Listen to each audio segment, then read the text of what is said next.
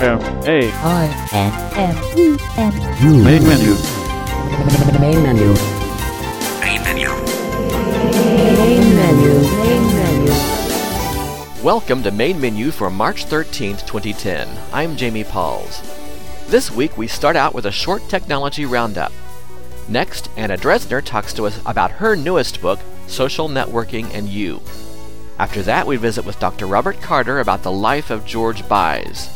Next, Tim Cummings talks to us about Levelator, a program for automatically adjusting volumes in audio files. Finally, we visit with Harry Brown, who says that in the future, it might actually be possible for blind people to drive a car. Does that pique your interest? That's all coming up on this edition of Main Menu. Main Menu. Main Menu. And indeed, welcome to this edition of Main Menu. I'm glad to have you aboard. A couple of weeks ago, we did a feature on the Bookport Plus, which was to be imminently released by the American Printing House for the Blind. And in fact, that product has been released as of this week.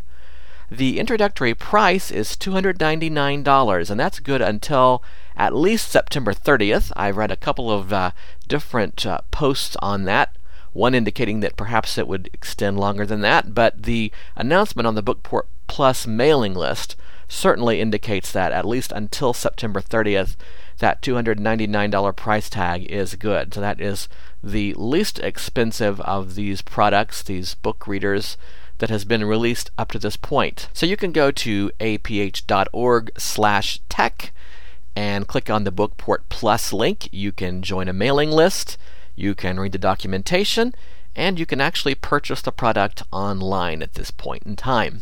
Also, the National Federation of the Blind announces that Newsline can now be downloaded to the Bookport Plus and the BookSense. So that just continues to add to the products that you can read newspapers on from N F B. For those of us in the United States, this is the weekend that we move our clocks forward for daylight saving time. And that actually does affect Main Menu, because our times for Main Menu, and in fact for all A C B radio broadcasting, our times are based on U T C, Universal Time. So that means that starting next Friday night in the United States, Main Menu will air at nine o'clock Eastern Daylight Time or eight o'clock Central Daylight Time. And of course, you can do your own time conversions as needed here in the U S. So remember that. You'll need to move, I guess, forward, however you want to say that, an hour to actually listen to Main Menu. But of course, you can always download the archive, and that's always available to you. I'll remind you that we are in the iTunes store. Uh, we continue to improve our podcast feed. We've had some issues with other podcast receivers having trouble downloading the content, and apparently those have been fixed, so that is really good news. Again, our thanks to Shane Ditmar, our web master here at Main Menu. He's doing a great job. Leading us into our first story of the evening, National Braille Press has announced the availability of a new book by Anna Dresner entitled Social Networking and You. You can always find that material at n b p dot org, or you can go to braille dot com, which is a really easy site to remember, and you can purchase the book in various formats. Um, I actually was able to preview a DAISY version of the textbook, which, interestingly enough, is recorded with the Alex voice from the Mac, from VoiceOver on the Mac. And Alex does a fine job of reading that book. Before we actually get into the interview, I'll just make a few brief comments about the book. I'll tell you that for a reference book, this is extremely pleasant reading. Anna manages, in her usual style, to take something that should be kind of dry, a little bit uh, to the point, but not really interesting, and make it warm, funny, witty, and really gives you a sense that she is learning as she goes, and that she is then able to impart her knowledge to you, the reader, in a way that, quite frankly, not many people can. I really can't think of very many people in this industry that are doing exactly what Anna is doing. So no secret there that I am a fan of, of her work. And so with that said, let's get right into our interview with Anna Dresner. Main Menu.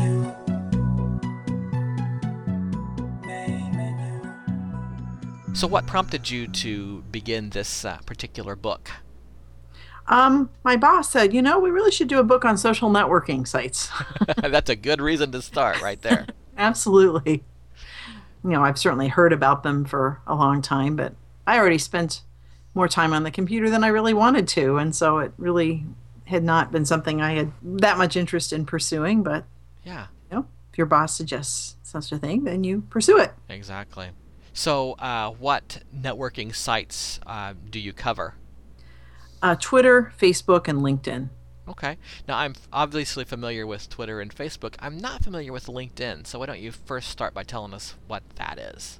Well, it's another social networking site, but its primary focus is professional connections. The reason that I included it is that a lot of people use it um, if they're trying to find a job, or they're trying to find people to help them get a job done, or one of its features, for instance, is the ability to recommend people. So if you have someone you're connected with on LinkedIn that you worked with, and they really encourage you to connect with people that you at least have some connection with, you can write a recommendation saying, you know, in this, I've worked with this person, or they were my student, or they provided a service to me and they did a really good job, or whatever. So it's also a place that people can go for resources to find out, you know, who might be a good person to fill a particular need that they have. And since people are always looking for work, it seemed like, you know, an important site to include, where the other two are more, you know, tend to be more social, although of course they do have their career aspects as well. I take it then that LinkedIn is is quite accessible. I know that with this book that you um, definitely cover all screen readers, including VoiceOver. Yeah, I thought that was really important um, since we have people, more people using the Mac all the time, and uh, since access on the Mac is getting pretty good, right, it seemed very important to include that.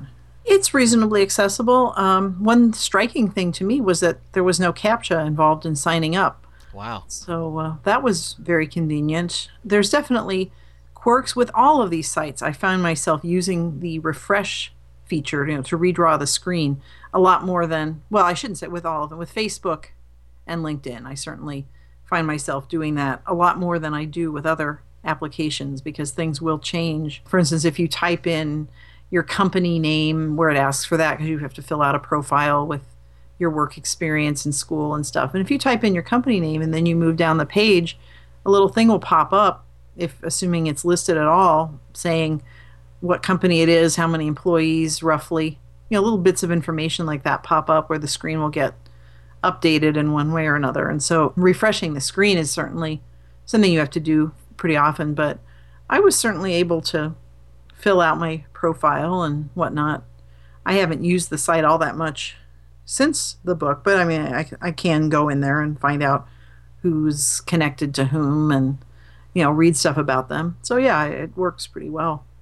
There's been a real kind of a love-hate relationship with Facebook, it seems like, with the blind community. I know, at least for me personally. Can you talk about what, uh, because there are different versions of Facebook. There's Facebook and Facebook Lite, Facebook Mobile. What has been your experience with the different versions of that uh, network? There, yeah, the three versions can be confusing. And one thing I do in the book is go through all three of them and talk about their advantages and disadvantages, um, so that hopefully people can use the one that that will meet their particular need at the time. Like, I think the main site has some advantages in that you can see everything all at one place without having to go off and click a million links to see, you know, to go to one place to see people's links and somewhere else to see their posts and somewhere else to see whatever else, their photos or whatever. You know, that's kind of nice. And the fact that there's a heading before each post is kind of nice for navigation. But then on the other hand, sometimes there's real problems on that site, it seems like, with the screen not refreshing or not letting you type in status messages, or if you're trying to write the first comment, you know, that doesn't seem to work very well. Facebook Mobile is really easy to write stuff, but you do have to constantly click things to find out different bits of information. I end up using the Lite site the most because it seems like a pretty good compromise. It has, you know, the people's links and their posts on one page. And what I do is use the list item command because it all shows up as a list and each post is an item. And so then the next item command, or on the Mac, which doesn't have the next item command, they all start with graphics. So going to the next graphic will work, although you also have a little more work to do there, because sometimes if people have photos and stuff, those also count as graphics. And so, you know, you might have to hit next graphic more times. So I prefer the next item approach. But it does, you know, at least there are ways to do it that are reasonably efficient. And writing posts and whatnot on there is pretty straightforward. So I tend to use Facebook Lite most of the time. Probably of the three sites that you mentioned, our listeners, the majority will probably be the most familiar with Twitter. Uh, what applications um, are you using to access Twitter right now? Uh, well, I was using Syrinx quite a lot on the Mac. I really like Syrinx, but it doesn't, at least last time I checked, it didn't have multiple account support. And at the moment I have two accounts because I have a personal one, and then I have one for my radio show because I do a children's radio show on The Legend. And um, so I wanted something that would do both. So I've been using Twitter because the beta can handle multiple accounts and it works really well. Basically what I do in the book is kind of go through each of these sites and talk a little bit about, you know, what people might use them for, and then go through and, and talk about how to sign up and how to get around the site a little bit, and then just, you know, what kinds of things can you do and how can you do them. Now, I don't get as specific as might be ideal because the sites change all the time. Exactly. So there's an awful lot of, this is how it works today. Um, and this is the sort of strategies that I'm using to navigate these things, because I assume that the basic structures of the site will probably stay more or less the same, but getting to them may may differ over time. Um, and so I don't want people to get too locked into doing something a certain way, because like when I first started using Facebook, you could hit you could hit one, you know, to move to the first heading on the page, and you were right at the point where the real content started, and then they removed that heading. Hmm. So, you know, and the, they've changed over the whole course of writing the book. So, you know, it's not going to tell you step by step how to do every single thing because those things change. But I'm hoping that by saying, well, you know, there's this is what, you know, there, there's chat, and this is what chat is, and there's, you know, writing a status message. That's what a status message is, and this is more or less where it is now on the screen and how to do it. You know, I'm just hoping to get people enough information to get going. Very good. You know, I was thinking as you were talking, sometimes I think uh, blind people, and maybe not just blind people, but I've certainly seen this in our, our community, uh, kind of sometimes people will take the approach, there's enough free stuff, why should I actually buy something, you know?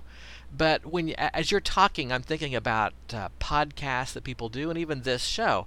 We take a snapshot of what we, you know, might see in a program at the time that we decide to demo it or to review it. And I think that's a whole different approach than what you do in your writing, in that you actually take the time to really step back, take a hard look at the product, look at the big picture, because you have to create something that really is going to stand the test of time. Yeah, it's true. The focus has to be a little different. It has to be structural in a way that, you know, a podcast is more function at this moment. Yeah. With the understanding that next week there'll be another one. Exactly. Or, or at least next month. Right. Um, so yeah, it, it's kind of a fundamentals approach. Um, and hopefully, you know, and then the podcasts are a really good supplement. So like at the back of the book, I do talk about sources for learning more, because obviously this is just a starting point. Sure. And, um, and so I mentioned things like Main Menu and Blind Cool Tech and some other ones where, you know, If you if the site's not working the way you expect it to and you want more information, where could you go look for it? I think the two really complement each other very well. I agree. Plus, I mean, the way that you, and you've done this enough now, you have enough books that you've written. Uh, I mean, there are, you know, I still go back to your latest, um, I tend to call it an iTunes book. I know it's about using, you know, iPods, but there's so much iTunes content, and I use my Nano and my, well, my wife's iPod Touch. I don't guess you, you haven't covered that in a book yet, but I find myself going back to your books, and uh, you know, after I've devoured them from cover to cover, there's always going to be times when you want to know, how do you do such and such, and, and your books are well written so that you can go back and actually uh, pull out that pertinent piece of information. Well, I appreciate that. I certainly try to make them um, you know, clear and mark things up with headings and stuff so you can find stuff. And I always am doing whatever I'm writing about. I'm always going through the steps at the same time that I'm writing it. You know, I'm literally, you know, so I'll be flipping back and forth between Facebook and Word and, you know, writing down, and then you do this and that, and so that it's based on real experience, so that hopefully I'm not leaving out too many basic bits of information that people need. So do you feel that these sites that you have mentioned, do they kind of level the playing field for blind people as far as uh, being able to really network and, and maybe even find employment, that sort of thing? Well, I certainly think they help, sure, because for one thing, you don't, your, your blindness is not going to be all that obvious. I mean, it's only only as obvious as you choose to make it while you're looking around. And of course, geography is no longer an issue.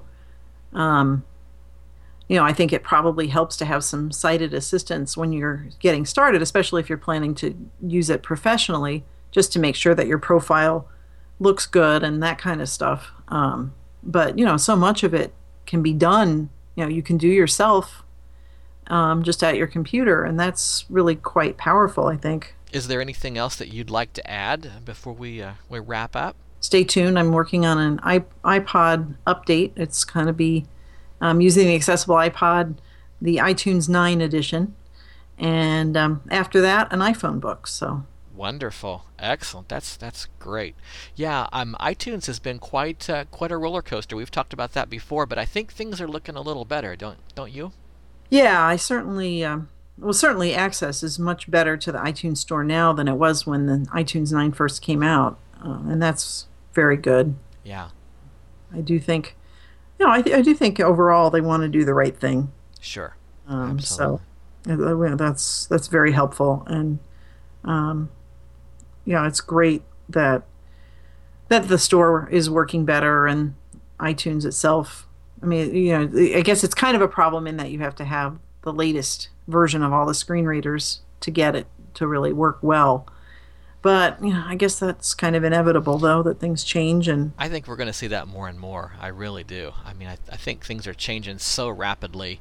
I mean, you know, hey, I'm still using Windows X P, but I, I know that that's not going to be able to work forever. And, uh, you know, I think uh, the more things uh, evolve and, and change, and probably um, the more, you know, we get into the whole cloud computing thing, I mean, I think we're going to have to update our internet browsers more, and, and probably our screen readers a little more uh, diligently as well. Yeah, I think you're right. Well, I'd like to thank you for coming on Main Menu. It's been a pleasure talking with you. Well, you too. Thanks for having me. Main Menu. Main Menu. Last week we learned the sad news of the passing of George Buys. I hadn't had the opportunity to visit with George very many times, but I was familiar with him from a site called Audio Tips, and that was my first introduction into being able to voice chat with other blind people. George was also the founder of Talking Communities, among many other things. When I learned of his passing, I knew that we needed to cover this on Main Menu because of the contributions he has made to the blind community. I wasn't sure who to visit with. In reading Twitter, I came across a post by Doctor Robert Carter stating that he had known George for at least ten years. Having visited with Robert many times and really enjoying talking to him, I knew that Robert was the person I would like to visit with about George. And Robert was very gracious to join me on Main Menu to discuss George's life. Here's that interview. Well, this week on Main Menu, I'm visiting with Doctor Robert Carter, and he's no stranger to Main Menu. But uh, this week, we're going to visit about the life of George Buys, who is, among other things, was the founder of uh, Talking Communities. And Robert, how did you know George?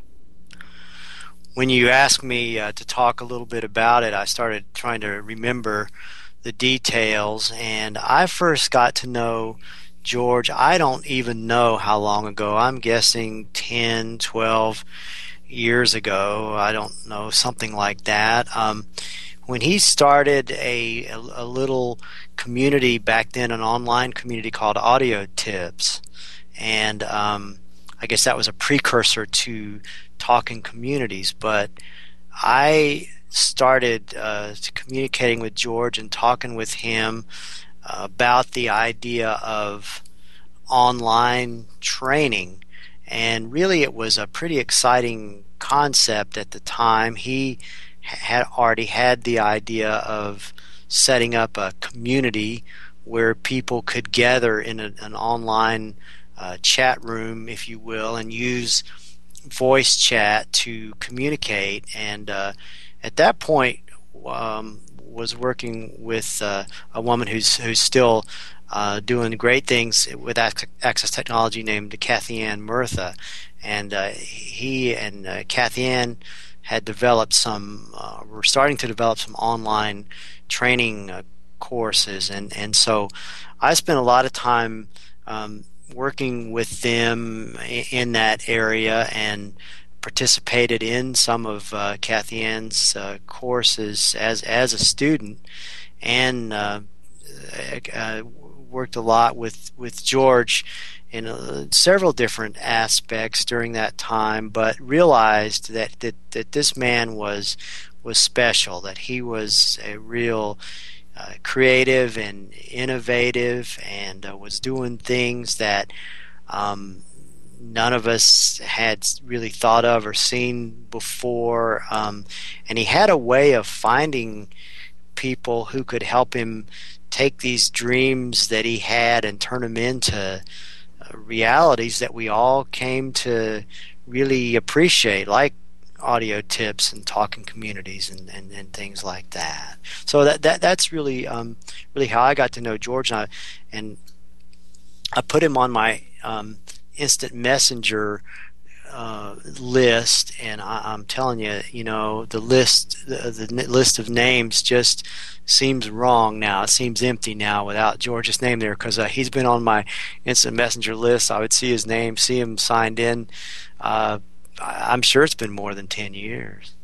I had a few opportunities to visit with George, not very many, but uh, I believe Audio Tips was where I uh, came into contact with him. And one of the things that I remember from just those very few occasions was that it was very obvious that he really cared about people. You could sense that immediately. Well, he really did. And, um, you know, I think that's one of the things that I... Uh, that attracted me to George, and it's it, it's kind of funny. I, I, I sort of laugh about it, but he really came to care about me, and he was very um, open with that. I think he, you know, it really um, for for for whatever reason, it really impressed him that um, you know I, I had gone through school and completed a P H D, and and the work that I Uh, do in, in my other life um, outside of computer technology really impressed George, and he knew a lot about um, uh, psychology, and had, had been through uh, various uh, programs and uh, various types of treatment himself, and so um, you know we connected in, in that way as well. But uh, just uh, he, you know I, I, I talked to him. Uh, I guess maybe it was, I don't know, it hadn't been that long, maybe two or three weeks ago.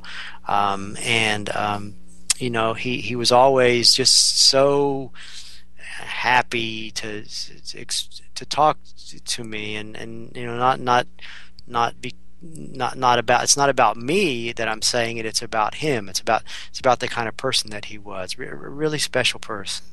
Yeah. So, I mean, what are some things do you think we can thank him for as far as the things that we do today on a regular basis as blind people? Well, you know, um, the the whole idea behind a lot of what George did really was promoting people getting out and making something of themselves, and advocating for themselves, and gathering uh, to formulate ideas and move things, move uh, technology, and, and really move things forward that people could grab onto and make use of and better their lives and better themselves. And I, I mean, George never um, gave up on that idea. He he he dreamed big, and um, you know, some some of his dreams didn't come true. The the training, the online training, you know, certainly has been useful and successful, but it it it, it didn't take off in some ways to to, to the level that George, uh, I think, would like to have seen it uh, take off. But but he never he never quit. He never gave up. He never got. At times, you know, there would be um, disagreements and people uh, becoming frustrated with this or that, or, or and, and George never he, he always just kind of rose above that. You know, he just sort of laugh and say, well, people will be people, and we're going to keep we're going to keep moving forward. And so this the spirit of of George Buys is something that I certainly have a little bit of it rubbed off on me, and I think rubbed off on a lot of people. And I'm not sure we would have these um, these things uh, like uh, main menu and and um, you know, the kinds of discussions that, that take place on system access and in various places. I'm not sure that that, that they would have the same energy or the same quality to them in some ways if it wasn't for that Uh, influence of George Buys. And I mean, maybe I'm, you know, maybe I'm sounding a, a little dramatic, but but honestly, I think that uh, that we can thank him as much as anything for his for his spirit, you know, for for just being George and and letting us have a little bit of that. It's amazing how one person really can be that influential, and it, you know, I think sometimes we think, well, that's, you know, that's George, or that's someone else that we really uh, look up to, but you know, I, I mean, he was just he was a person, and he had a passion, and I mean, that kind of probably should encourage all of us to strive for whatever it is that we really believe in.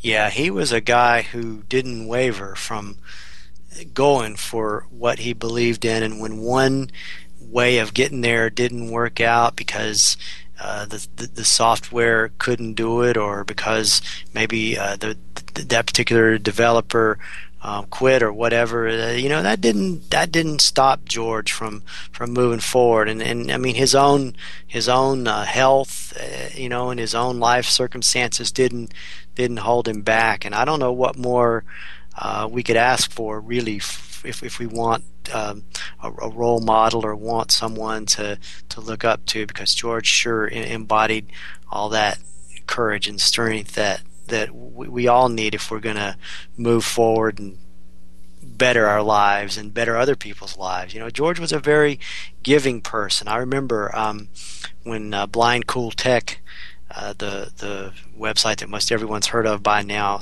was just getting started, and uh, there were there were a lot of people excited about all the podcasts that Larry was doing. But people began to say, "Well, you know, on, on the mailing list, well, c- couldn't we? Uh, c- I wish we could get together and chat." And so um, I went to George and I said, "You know, George, what what would it cost uh, me or or or Larry or Blind Cool Tech to to set up a Talking Communities chat room?" Um, so that people can get together and chat. And George said, "Well, it, it, it won't it won't cost you anything. The only thing I ask is that you give Talking Communities credit for providing this uh, space for uh, Blind Cool Tech." And um, you know, and so that's just one example of the way George operated. And, and as I haven't been on it in a long time myself personally, but as far as I know, the uh, Blind Cool Tech chat room is, is still available. So, yeah. I mean, w- you know, what a cool thing that is. Back in, in the days when that first started, I can remember, and I've been in and out of, you know, a lot of chat rooms over the years, that chat room was really held to a pretty high standard. I mean, and uh, I mean, you really are, are to be thanked for a lot of that, because you did a lot of moderating of that. But uh, there were some really good discussions that went on at that time. Yeah, I did a lot of moderating of it at first, and then I guess um, for a couple reasons decided to step back from that and let it kind of um, let, let people do more what they wanted with it. But it did get off the ground and, and get up and running in, in, in good ways, and give give George a lot of credit for that, you know, for allowing it to happen. And I mean, so um, when you ask what he what we can remember him for, what he did, uh, there are probably about a million things we could mention like that. So what are some things he was still wanting to see? Do you know what his vision for the future was? Well, I think he really wanted to to see um, these online communities grow into something that that would be so commonplace or so comfortable for people that everyone would be going into a, a virtual coffee shop or a virtual classroom and, and learning information, and that it would just be sort of a ubiquitous kind of part of our virtual lives, you know, and it it, it may really wind up getting there someday as, as as people get more comfortable with it and as the technology improves.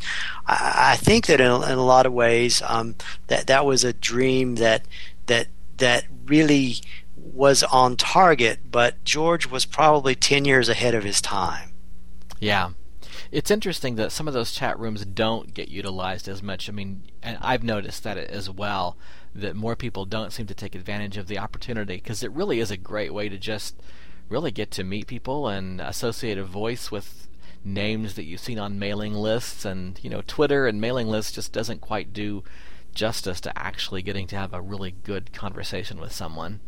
No, and I think um, George was someone who realized that uh, especially people with disabilities um, a lot of times need a, a community, a place where they can connect with people that are, are that they feel can feel safe with, and it's not necessarily as easy for people who don't have uh, full access to to transportation and, and access to things in, in their communities to to get out and, and do you know those social activities. I'm not saying it's not possible, but but online possibilities sure open the door for a lot of people. And um, I, I, if there's one thing I, I regret, I, I wish in some ways uh, I had worked a little harder to to help George um, with what he was trying to do, and, and and I did I did some things, and and I'm not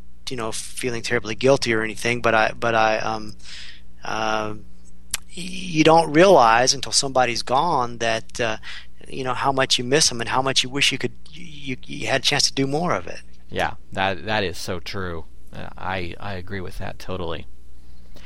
Well, I'd like to thank you for taking the time to visit with us on Main Menu. It's uh, been very uh, interesting, and I, I appreciate your insights into the life of this uh, this very special man. Well, thank you for taking a little time to uh, talk about George and. And, and think about what, what he meant to all of us. I'm really ap- appreciative that uh, that you're you're willing to spend a little Main Menu time on that. So um, I guess we can all just just uh, be grateful for uh, w- the man who was George Buys. Main Menu.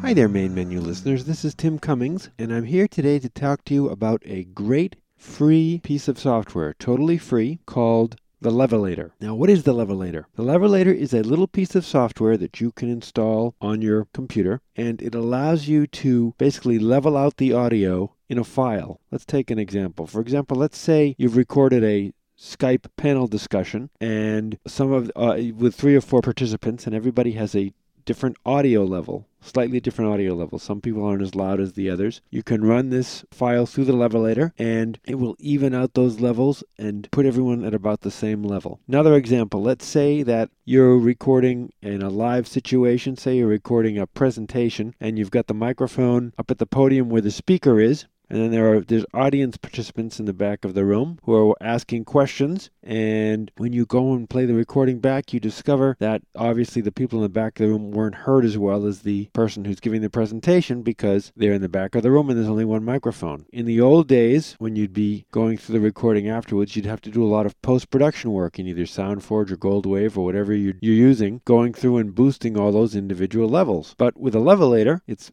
very easy to do. Let me give you some samples, and then I will tell you where you can get the Levelator. So the first sample that I'm going to play for you is a uh, sample from the Cooking in the Dark show, which I produce. This is the original audio sample, and if you listen to this, you'll notice that Cheryl Cummings' voice is much lower than Dale Campbell's voice because I didn't have the uh, levels set quite correct when I was doing the original recording. So let me play the initial sample here, and you can hear how it sounds. Welcome back to our Cooking in the Dark bref- breakfast show. Sausage, bacon, and that mystery dish. That all right, we'll let y'all know. What, what we're going to do is you're going to need a pound of pork sausage. Imagine that, huh? You're going to need a little flour, a little milk, maybe a little salt and pepper. Now that's sample one. Now this is sample uh, two, and this is the same file after I ran it through the Levelator. Welcome back to our Cooking in the Dark bref- breakfast show. Sausage, bacon, and that mystery dish. That all right, we'll let you all know. What, what we're going to do is you're going to need a pound of pork sausage. Imagine that, huh? You're going to need a little flour, a little milk, maybe a little salt and pepper. And you notice that the Levelator brought her her voice way up to be even with uh, Dale Campbell's voice. Here's even a more dramatic sample for you. This is a situation where you had a speaker. This was a conference. You had a speaker in the front of the room, and then you had people in the audience making comments or asking questions. So let me play this original sample from this uh, presentation. Jerry Berrier just moved the previous question. No, he didn't. Yes, he called for a vote, so that's that's a move for the previous question.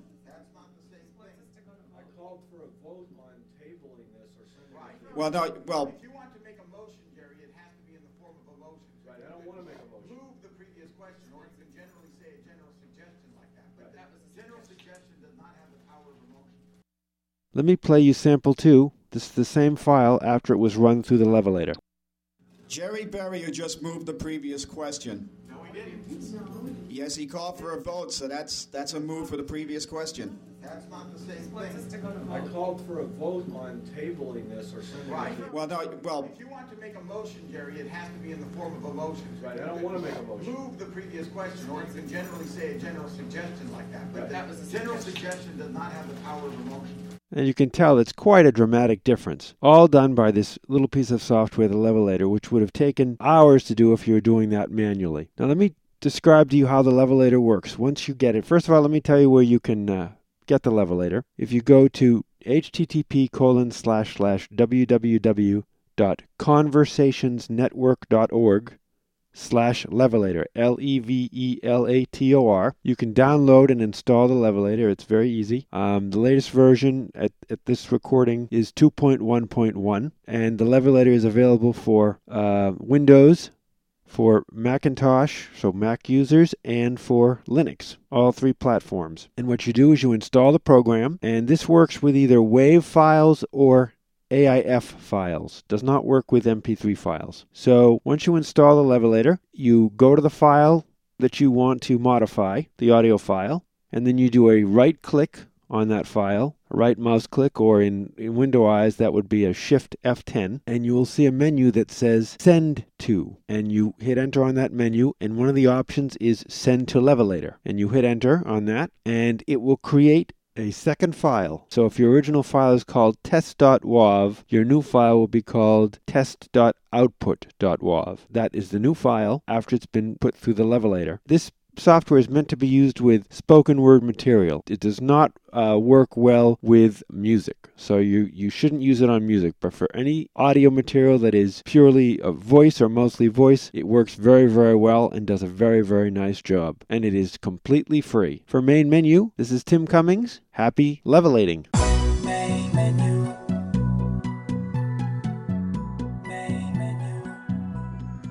I was reading email the other day, and I came across a message from a gentleman named Harry Brown. Now, Harry suggested that it might be possible in the future for blind people to operate a motor vehicle, and he was involved in a project that was working on that. He wanted to know if I would be interested in talking with him, and of course I was interested in learning about what Harry had to say. So we set up a time for an interview. I caught up with Harry out in California, And we begin our interview by my asking him what he was doing out there, and I think you'll find that interesting as well. So here is my rather thought-provoking interview with Harry Brown. What I uh, did was I came out here to be a part of the Braille display. Um, uh, yeah, I'll call it a seminar.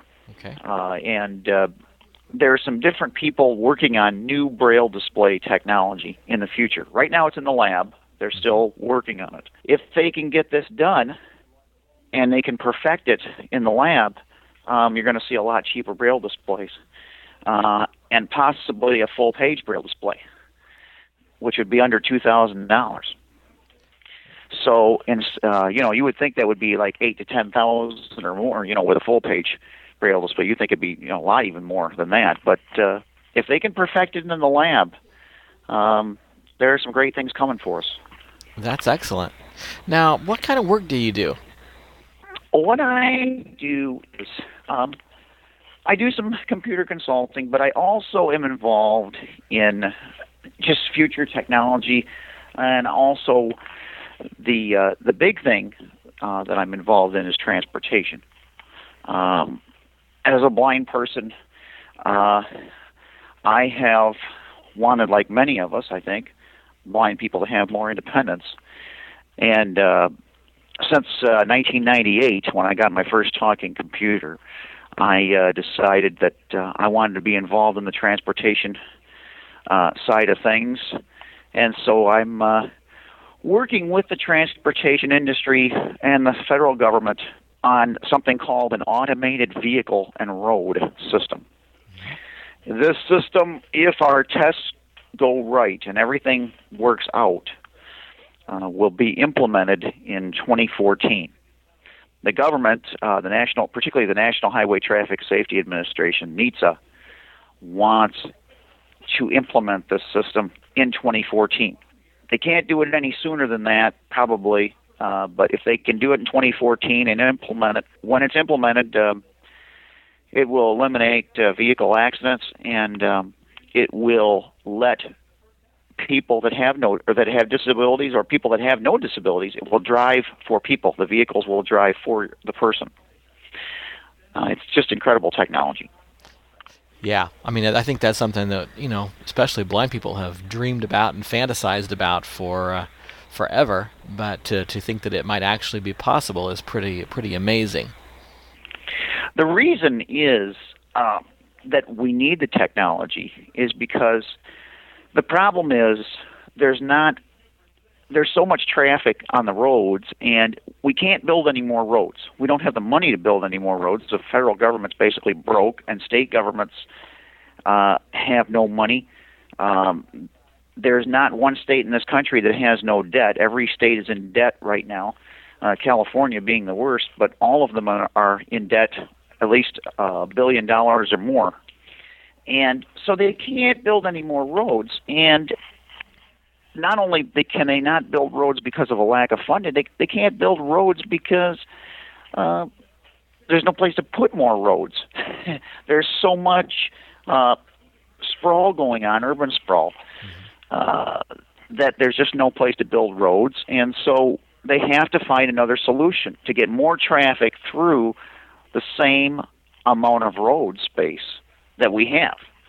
And this automated technology is going to solve all of that, and uh, because it'll get the traffic through uh, faster, and also um, you're not going to have bottlenecks, you're not going to have all kinds of things like that going on. And after we get it implemented, Um, my hope, and I'm not speaking for the committee now, I'm speaking for myself, um, my hope is that we would increase the speed limit dramatically to about, uh, between cities, to about, on our expressways, to about two hundred fifty miles an hour. Wow. Now, ve- vehicles can drive uh, that speed. I mean, you see race vehicles all, to- all the time driving that speed, two hundred fifty miles an hour. Um, and someday... Uh, hopefully even faster than that. Hopefully we can get, uh, my dream is to, if I have anything to do with it, is to see if we can get an engine uh, to drive three times faster than a plane. your average jet goes five hundred, uh, five hundred miles an hour. Mm-hmm. So if, uh, if we could get three times faster, you're talking fifteen hundred miles an hour, and uh, you know, um, there you go. So that's that's a real out there dream, but uh, the first thing is is more closer to reality, and that's the automated uh, vehicle and road system, and that's what I've been working on since nineteen ninety-eight. Very good. So how did you get involved with this committee that you mentioned? Well, I uh, have been involved with um, I T S America, the Intelligent Transportation Society of America. I'm not a member of it, but I have followed them uh, because they're the ones that really started working with this stuff back in the nineties, along with people at uh, CalPath uh, like Steve Schleidover and others out here in California that have been working on the automated systems. They even had... Uh, These platoons you probably heard, and maybe some of the people listening probably heard uh, about these platoons, uh, these cars going one behind the other down I ten, or I fifteen, I mean, out here in California. They they tried this system for a couple miles just to see if it would work.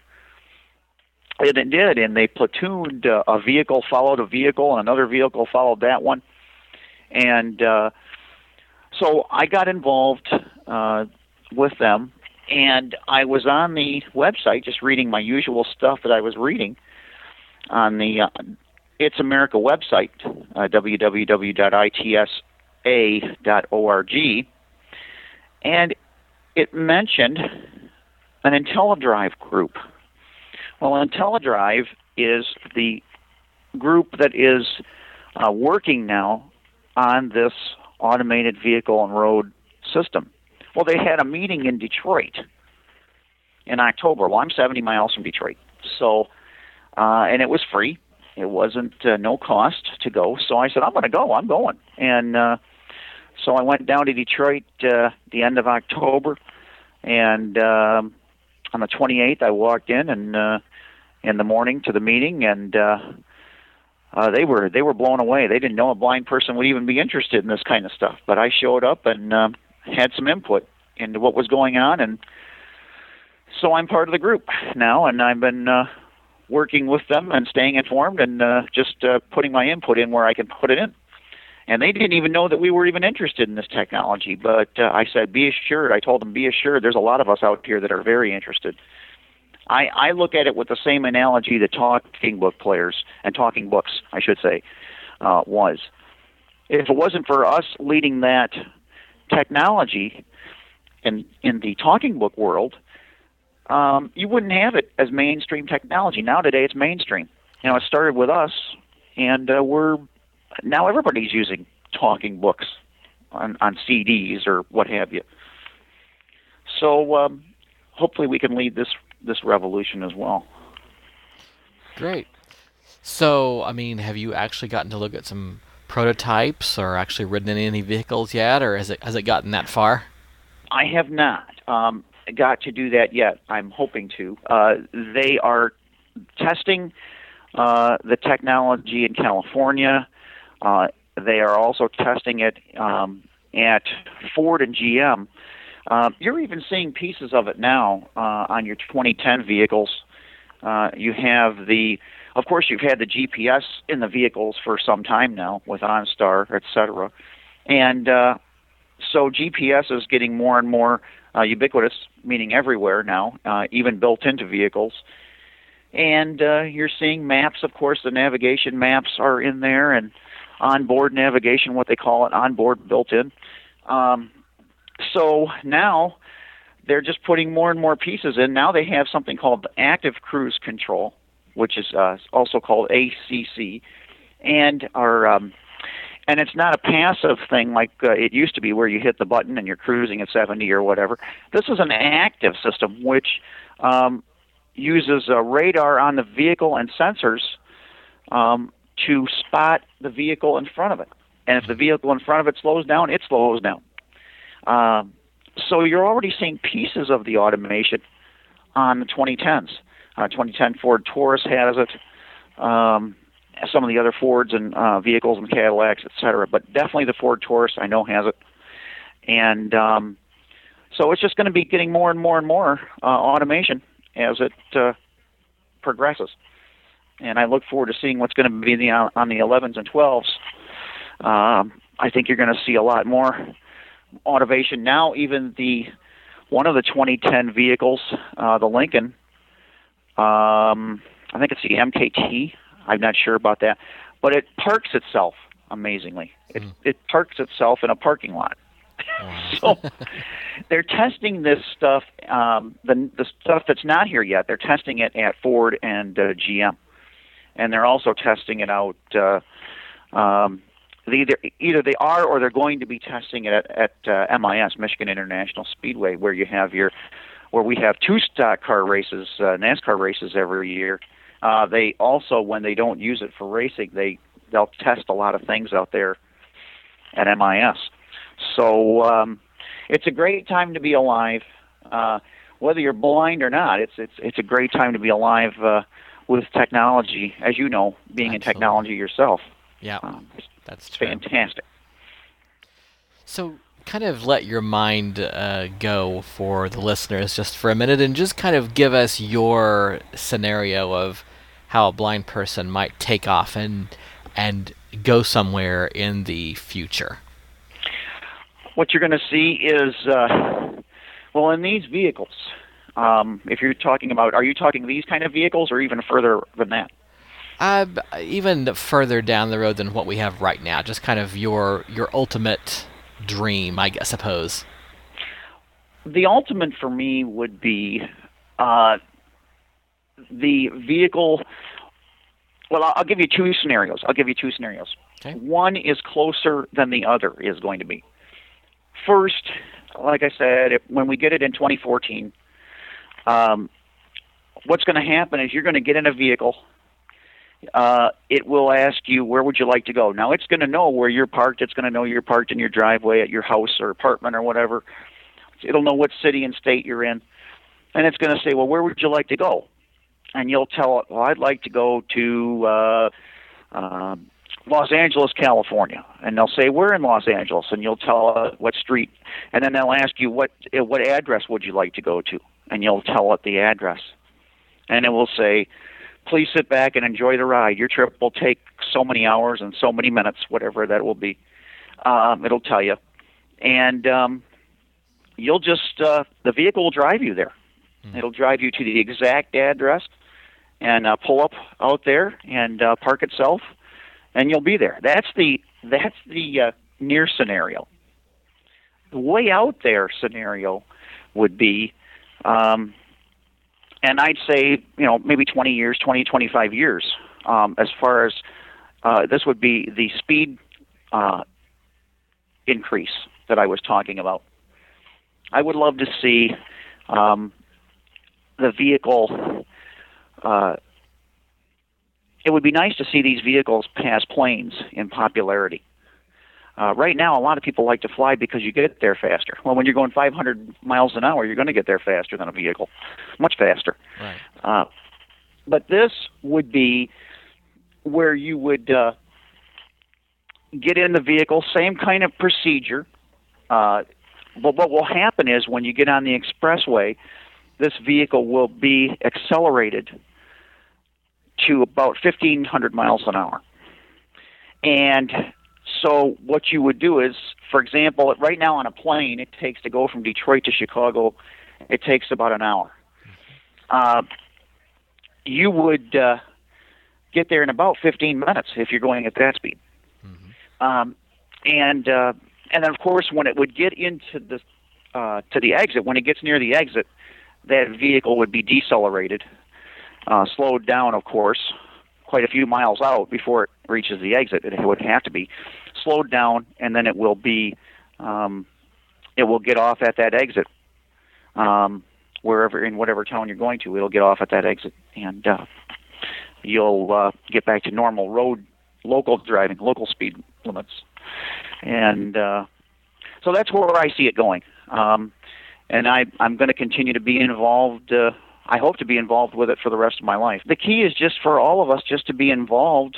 If it interests you, um, listeners out there, if it interests people, then be involved in the process. And uh, and make your voices heard. Absolutely.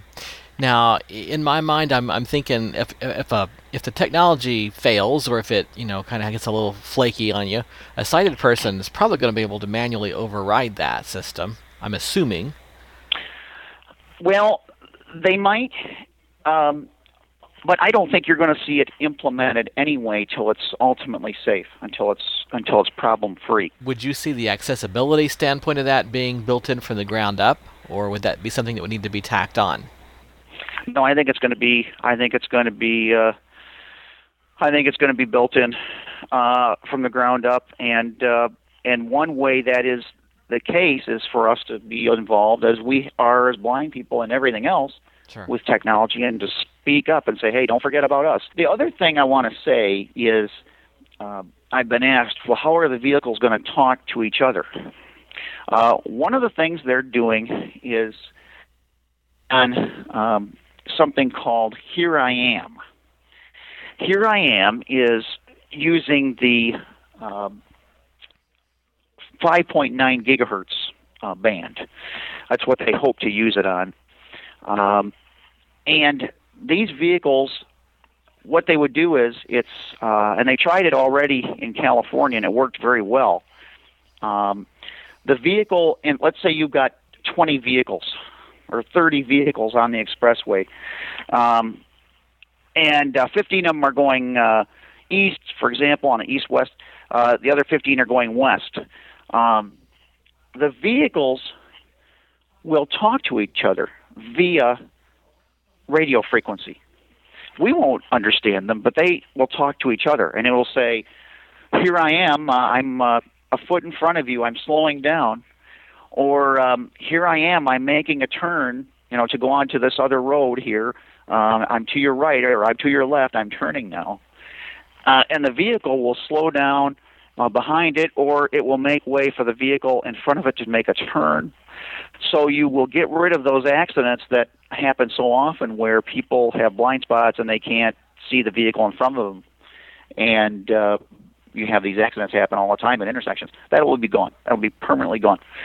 So the Here I Am kind of testing is going on um, as we speak. Um, it's happening on different parts of the country. Uh, Federal Department of Transportation, I mean U S DOT, is working on that uh, as well. So um, that's the big part of how this is going to work, how these vehicles are going to talk to each other uh, using the Here I Am kind of a system. Do you have some contact information that people could actually talk to you directly if you... Absolutely. Um, If you want to uh, email me, uh, you can do that. It's uh, W D as in Willie Delta, the number eight, the letters O E P as in Oscar Echo Papa, two four six four, at S as in Sierra, B C, global, G L O B A L, dot net.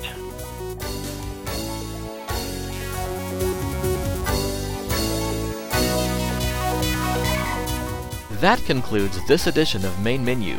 We trust you've enjoyed the program. On behalf of the entire Main Menu team, I'm Jamie Pauls, wishing you and yours a great week.